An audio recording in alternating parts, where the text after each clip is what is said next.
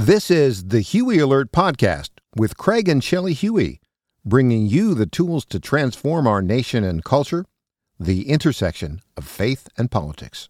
Hey there, this is Jeffery Reed, the Executive Director of Election Forum, and I'm also, I guess, more or less Craig Huey's right hand, and so every now and then he lets me take over the podcast. And so today I'm really excited. You hear a lot of background noise. We're at the National Religious Broadcasters uh, Gathering in Orlando. It's in 2023. Uh, and there are thousands of people from all over the planet right now gathering here and talking about how to, can we more effectively get the word out, uh, get the gospel out specifically. And uh, so we had the opportunity to meet with a lot of people. And I'm here with Anne Edward, who is. Um, well, I'm going to let her share her story, but I'm, I'm somewhat captivated because of what is currently and many listening to this, and it's probably going to be this way for years, at the forefront of our culture. It's a it's a um, it's a debate. It's controversial, and it is really a, it's it's it's catalytic in which direction it goes for our presidency and other ways. So, Anne, uh, please introduce yourself and give us as much background as you'd like. Sure. Um, well, I when I was 19, I embraced homosexuality, and um, I had been dealing with a lot of those feelings for a long time same sex attraction and um, had tried various things on my own. Uh, was not a believer, and then simply, uh, although I had stalled on all of that because it wasn't okay in the culture a long, long okay, time ago. I don't want to. I'm not going to ask you how old you are. What decade was that? That's all. Just what decade did you? Early '80s. Okay. Early '80s. We're, we're same thing. So, yeah. So. Yeah, anyhow, you're right. It was not. It was not popular. It was not popular. Pride marches were beginning about then, yeah. and I thought all I knew about Christianity was very, very, very little, and I didn't know God. And uh, but my mom had said when I was quite young, and we claimed to be Christians. We were more cultural Christians. We didn't know the gospel, and um, I wasn't ready for it. But God had, you know, He was working on me. He allowed he to was working on me. pain. Yeah, he did. And so, um, my second year in college, I was asking the right questions. Um, who is Jesus? Uh, what is, is there more than this life? Um, those kinds of things. What's the significance of life? Um, big ones. And, and God began drawing my heart to Himself. I started having dreams about Jesus as well, which were really interrupting my LGBT moving forward. You know, a lesbian identity process that I was trying to get involved in. And um, God began to respond. And one time I defended Jesus to a bunch of my friends at college, very liberal school, UC Santa Barbara. Wow. Um, yes. And it's a pretty crazy party school. They made a joke about him, and I said, Hey, I don't insult your God. Uh, what are you doing? And I thought to myself, What in the world did I just say? yeah. Do they know what their God is? Do they realize their well, God is? they were, these folks were Jewish. They oh, were my yeah. friends. Oh, One understood. person in the crowd made a crack, and I just got all defensive. And Wow. I then I thought, what is wrong with me? I had I you know I don't claim him. And who? am- Yeah. Who am I? Yeah, to, who am I to defend him? So anyway, then they it could have really said we don't make fun of your God because we don't. Do you have one? That's probably what they thought. yeah, who knows? Yeah, What they about were. your circle? Did you have other uh, uh, LG? Well, an LGBTQ. I'm going to say did. that. I'm going to say that by the way as abbreviation because I, I, I can't keep up with the pluses and the other letters. Right, right. I but did. Uh, but did you have many friends in that circle? I did. I had people I went to gay bars with. I went to gay movies. I went to um, groups on campus, that kind of thing. And so, what interestingly enough, though, I was at one of those meetings at the college, and in the middle of that meeting, I realized this this thought pierced my own mind. It felt like a thought that came from heaven. It totally said, "You're the love you're looking for. You're not going to find here." Hmm. And I thought, oh my gosh, I just know that that statement is true. And it didn't come from me. And so I dashed out and I called out to God. Went to the library on a Friday night and asked him, okay, I don't know who you are. You could be Hindu, Buddhist, you could be who knows what, but I want to know who the real God is. So, no fakes, not interested. So here's the deal. Um, I want I want to know. I hopefully you're not the Christian God because then I have to change my life. Seriously. Oh, nice. So- here was what's fascinating. But here's the stuff. You were willing to, to ask the question that most people don't ask because of the consequences. You wanted truth. I did. You wanted to know the truth, and you were. It, that takes courage because a lot of people are like, yeah, that's why we've d- demeaned that word now. We've actually Mm-hmm. changed the meaning. We've changed definitions of other things, but it goes back to what Pontius Pilate said before Jesus. Like, what is truth? He was dismissing the idea that we could know. Right. that's a brave question to ask. So you asked it, and, and it sounds like God was drawing you in all those years. He sure Like he had his hand on you the whole time. He was kind of like nagging at you a little bit. Right. So so how did it end? Well, then I how gave. did it start? I, I I say? s- I had not read Gideon, but I gave God a, a laundry list of okay. Well, if whoever you are, here's some things that you can do to show me that you're real, and uh, etc. And so I gave him that list. It was very specific, and um, it turned out that the person that he was leading me to was was Jesus and was a Christian God. And so then it opened up my heart. It didn't. I it wasn't converted right then, but I was Yeah. like aware. yes. Yeah. And then I started attending an evangelism training class on campus Wow. you dove. as a non-believer You dove in. who knew she was tinkering around with this, but trying to figure out things and Yeah. trying to pretend to fit in. So it was kind of funny. It's just ironic, you know. There are a lot of laughable things in my early story, but, Th- those are God things that great so- stories of faith are made of. Like I, I don't really know what I'm supposed to be looking for, but I want to know the real deal. I don't want to, you know, you want Yeah, the red yeah, pill. yeah, yeah, You yeah. wanted the red pill. I wanted the truth. Those of you that know the Matrix reference, you, you wanted the truth, yeah, the real yeah. world. So uh, you did that, and uh, well, you uh, tell me about your actual conversion, or when you feel like I put Sure, my sure. stake in the ground with the Lord. Well, honestly, it was the final evangelism training thing. We were talking about big picture topics. I began to realize that Christianity is actually credible and answers the bigger picture questions that make the most difference. Um, so I realized that it's a stake in the ground that I could adopt. But then, the final night, we were all praying, and I also bowed my head and put my hands together and silent. Everybody else prayed, and God made me aware that He was in the room. That He was Wow. actually weaving in and out amongst the prayers of the saints. And this was a Baptist group, Yeah. right? Well, Holy Spirit's the Holy Spirit. Holy whether Spirit- There's a Baptist in the room or, Di- but you know what I mean? It's like he made me. I'm like, what? Who are you? This is awesome. But the sense that I had was that he was full of kindness and full of authority, and it was stunning. Not the God you thought he was, or that you had been told he was. Yeah, it wasn't some mean guy up there looking to smack people or arbitrary law, but it was actually a person of compassion, of tenderness, of kindness, but also a person of great purpose or authority. Yes, and, And- you use the word person, which is which is all which is not common but proper. God is, is a person. He's very personable, and Right. people see him as like you said that distant. You so you So you, I fell in love, and it only took a few hours after that. Uh, I was like, how do I get this person that y'all have in my life? Um, and I told the pastor, and he said, well, when you're ready, here's what the sinner's prayer sounds like, and you know, just let me know if you're gonna want to pray that, and I'd be happy to just give me a ring. I'm like, yeah, I'm not gonna give him a ring. I'm just, we'll see Oh, yeah. what happens. So later that night, it did only took a couple hours. I was like, "Are you kidding? I'd trade everything I have to have this person in my life. The pearl of great price, the treasure hidden in the field. Are you kidding? That's it. a actual I'm going. best friend. I'm Yeah. I'm trading my all, which was a mess, Mm-hmm. for his all, which was awesome. But it also meant that he was now going to be the most significant person in my life from here on out. And uh, that that was a big trade. It wasn't inconsequential. I knew it would cost me homosexuality. I knew it, and I was Were willing you to worried, let that go. Okay, I can let go of that, but God, are you going to make me attracted to men now? Are you going to like change that? How, I had no so idea. I got two questions. One is like, I had you- absolutely no friend- idea. Okay, so you, you did, did you even like Didn't think about it. I just pray, thought, God what is change it- my feelings now or no? I just, No, I okay. was just wanted him. yeah. I didn't know Which is would, the best strategy for anybody that's homosexual. Like, listen, I'm not even saying you just need to replace something with something else. Like, fall in love with Jesus, and Yeah. He's going to start to shape your heart and your life. But I do want to ask this: Sure. so you make this decision. Who's the first person you told?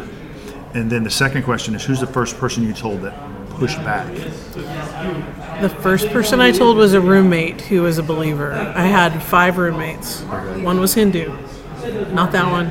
Yeah, yeah, yeah, Another was an American Indian who was animistic, yeah. not that one. Another was a Jewish roommate. Uh-huh. I didn't tell her. I told the gal who was a Christian. She could tell there was something really different about me. Like my eyes lit up. Yeah. I, I, I was energized. The I Holy was Spirit like, in her was connecting yeah, with the Holy Spirit in and you. she became my mentor as Wow. well. She, she's still a friend after all these years. That was a bunch of years ago. Yeah, nearly at least, 40 least years five, ago. At least five, six years ago. So anyway, I'll skip over Yeah, that. yeah. Well, so okay, I'm so old. that- that's good. And I mean, she was, she's probably had been praying for you. I mean, that's the way the Lord works. I, I know her heart was there for you. But Right. So you, the first time you meet up with one of your, your old friends, quote, what was the reaction? Was that night right after Oh, I'd okay. received Jesus? You didn't wait. You're just like, I got to tell you what's Well, going on. no, actually, uh, the pastor had warned me, hey, uh, when you do this, let me know because I'm going to be praying for you because the enemy's not going to want to let you go. And I'm like, well, okay, I don't really understand what you're talking about, but we'll see. And then um, uh, my friend who was on, who was a lesbian, she was also happened to be Jewish because that was my hangout crowd the first year. Um, and then um, So technically, you were a Christian lesbian. She was a, before the Lord, like you would call yourself that, and she I called herself a Jewish that. lesbian by the same token. So Right. just cultural relation. there. Yeah, just cultural. And then she, we were on the rugby team together, and it was just a. I mean, come on. Sure you were. It was a mess. There was a bunch of lesbians everywhere, hanging all over each other, and I thought, oh, this is the way I can get involved in the lesbian life. I didn't want to play rugby, and then uh, she called me that night after I gave my heart to the Lord, and uh, my life actually beyond just the heart, everything. Yeah. And uh, she said, "Anne, you have to come over." It was like ten o'clock at night on a on a you know I had to get up early and do stuff the next day. She said, "No, you got to come over." So I went over there and I couldn't stop telling her about Jesus. she was like, Oh, wow. "Okay, girl, you can go now. You're good. I'm good. You can leave." so that was the first thing.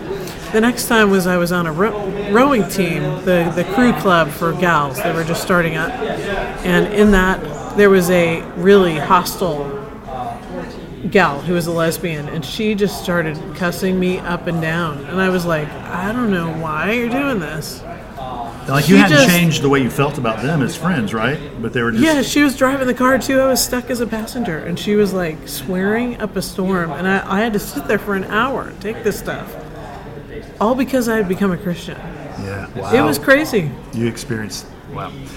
Well, okay, let's fast forward. So that, that's interesting. I'm just I'm just processing the way your friend because uh, again, early on in the culture, she wouldn't have had a lot of people in her corner, so to speak, uh, or they she'd have to gather them around. And now her corner is massive, and we have some things pressing in in our culture. And so, what is your greatest concern? And, and I want to open this up to you. I, I consider you an expert in this area. I'm just like listening. I just I, I'm I'm concerned for our culture, and I want to know what your Sure. greatest concerns are. And you have some things that are helping.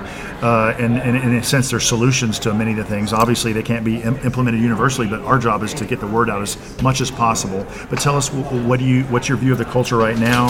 How things have exploded, so to speak, recently? What should be our greatest concern as believers and, of course, as Americans? Well, I think there's so many things that have changed in the last 20 years, and even in the last five years. It's hard to keep, almost hard to keep ahead of it. And I I feel like it's attention accelerating. It's Oh, yeah. exponential. Yeah, Yeah, yeah. Most people are sensing that as well. for sure. And I think the trans movement is massive. It seemed to come out of nowhere and take over. That's what it feels like to a lot of people. Um, it's so much so that um, liberal feminist lesbians are opposing the trans movement. In fact, they're into the LB, LGB, but not the T. Yeah, you know, Um, and I've seen that too. I have several friends, especially via social media, who are who were uh, would be would be considered part of the women's liberation movement, and they're like, wait, it's They're erasing women. they're erasing women. How can anyone support that? And not not only that, but the the early indoctrination. See, I, I haven't mm-hmm. had. I, I feel like our, our, our federal law it protects homosexuality, and, and I'm, I'm not necess- I don't agree with the lifestyle at all. But I've I've been okay with that. But now there's almost an intrusion of like, no. Not only do you need to be okay with us, you need to advocate for us, and Celebrate. We're gonna you need to celebrate us and you need to do whatever we want you to do. Sort of it's moved towards that. Is that your take on? Right, and they're sometimes leaving out people who are part of the the primary LGBT community who doesn't go along with every single thing, who don't go along with every single aspect that's being forced down people's throats. So there's a really strong ideological pressure that's on even people in the LGBT community Yeah. these days. Um, and that pressure is go along with what we say. Even if we change it last minute, you have to pivot with us. Um, and so um, there is a lot of fallout happening related to that. And there are some very courageous people who say, gosh, this looks an awful lot like Nazi Germany, and we're destroying children's bodies for experimental purposes. Yeah, and there's some biblical passages that are like, oh, that means something new it never meant before. It talks about in the last days they'll be trading harlots for boys, and that, in, in a sense, it's like that. So there's always sexual immorality, but the severity or the I don't know. I don't want to use any other adjectives. The the severity of it is intensified. It greatly. is, it is, and it, it, it's a crisis of truth. To be quite honest, Yeah. it's a Amen. crisis of reality. Um, and if we can't know what reality is, like science is irrelevant now to the younger generation. Science is irrelevant. Feelings matter the most. The body can be distorted to match the feelings. In fact, it should be distorted. And the argument about homosexuality is not only should a person or can't a person can't change, but they shouldn't change.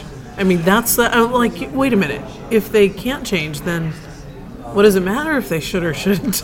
I mean, obviously, Yes. you're implying that they can change by the second statement. So it's really ironic and contradictory, and it's not new, but it is a lot pr- more pressured. So our our argument really is for freedom of speech, freedom of religion, but freedom of speech is primary. And if you can't dialogue about um, it, it, if you can't dialogue about things and argue uh, your basis for ideas, then what you end up in is a pressured fascist society. And I think really what we're in right now is more like the Aesop's fable, which is uh, the emperor with no clothes. So everybody's pressured to say a certain thing, but actually his invisible clothes aren't even there.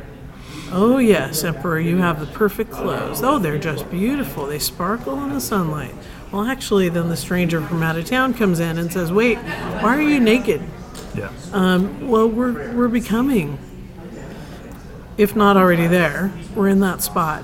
So I think what people really need to know is that when they align with their bodies, when they align with uh, the nature that they've been given, they actually are going to be more stable, less depressed.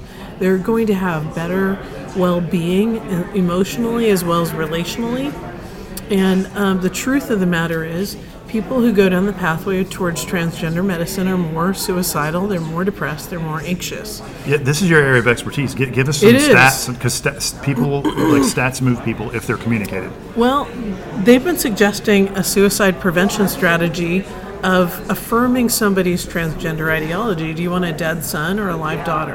Right? That that emotional pressure has been exerted on many families. The truth of the matter is the data underneath that actually doesn't prove that point. Um, there's old data that was society wide in a, in a northern European nation, and it said 41% post surgery committed suicide. They they completed suicide. Okay, I heard this stat. 41%. It's the highest suicide rate of any population group in the history of, of humanity. Except for you Absolutely. know we have mass. Sometimes you have suicide groups, cults, but like from a, a population group, it's it's insane. Right. But why don't? Okay, so I've seen that stat by credible organizations. Yes. Why don't we hear that? because it doesn't fit the narrative. Yeah. There's another stat that's really important that people need to know, and that is um, if somebody goes to get counseling or pastoral care who wants to leave homosexuality, probably not right when they first become a believer, but later on they want to align with their faith, um, guess what? Are they more suicidal or less suicidal? Yeah. people claim they're twice as suicidal, right? That's what you'll hear in the movies. The truth of the matter is, they actually took the data. Is somebody suicidal before? After help?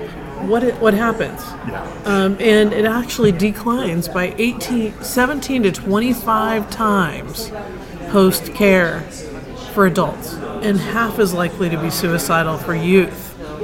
Um, they also have reversed those bans, which, by the way, everybody should know conversion therapy bans actually institute trans ideology into law. They're starting there, very underground. Yeah. but it, it, it puts it into law.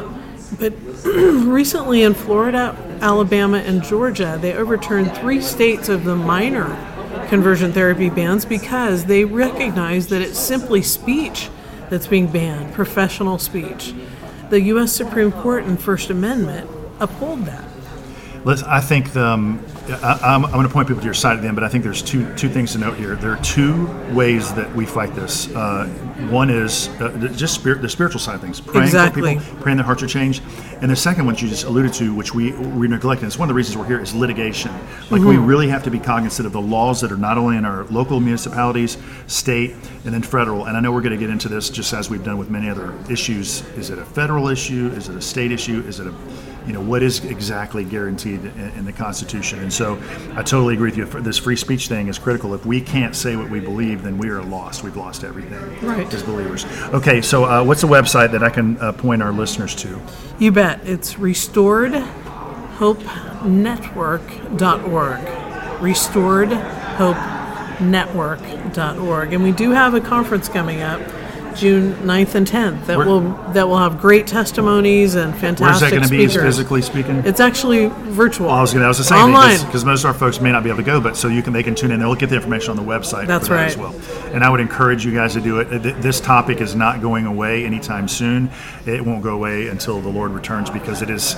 It's, it's a product of, a, of generally a depraved generation uh, or several generations that are beginning more depraved as time has passed as we went through affluence in our country. It's the cycle of almost every nation in history after affluence becomes sort of apathy uh, and contentment, and then you have a degradation until you're, you lose your identity and become another nation or you're taken over.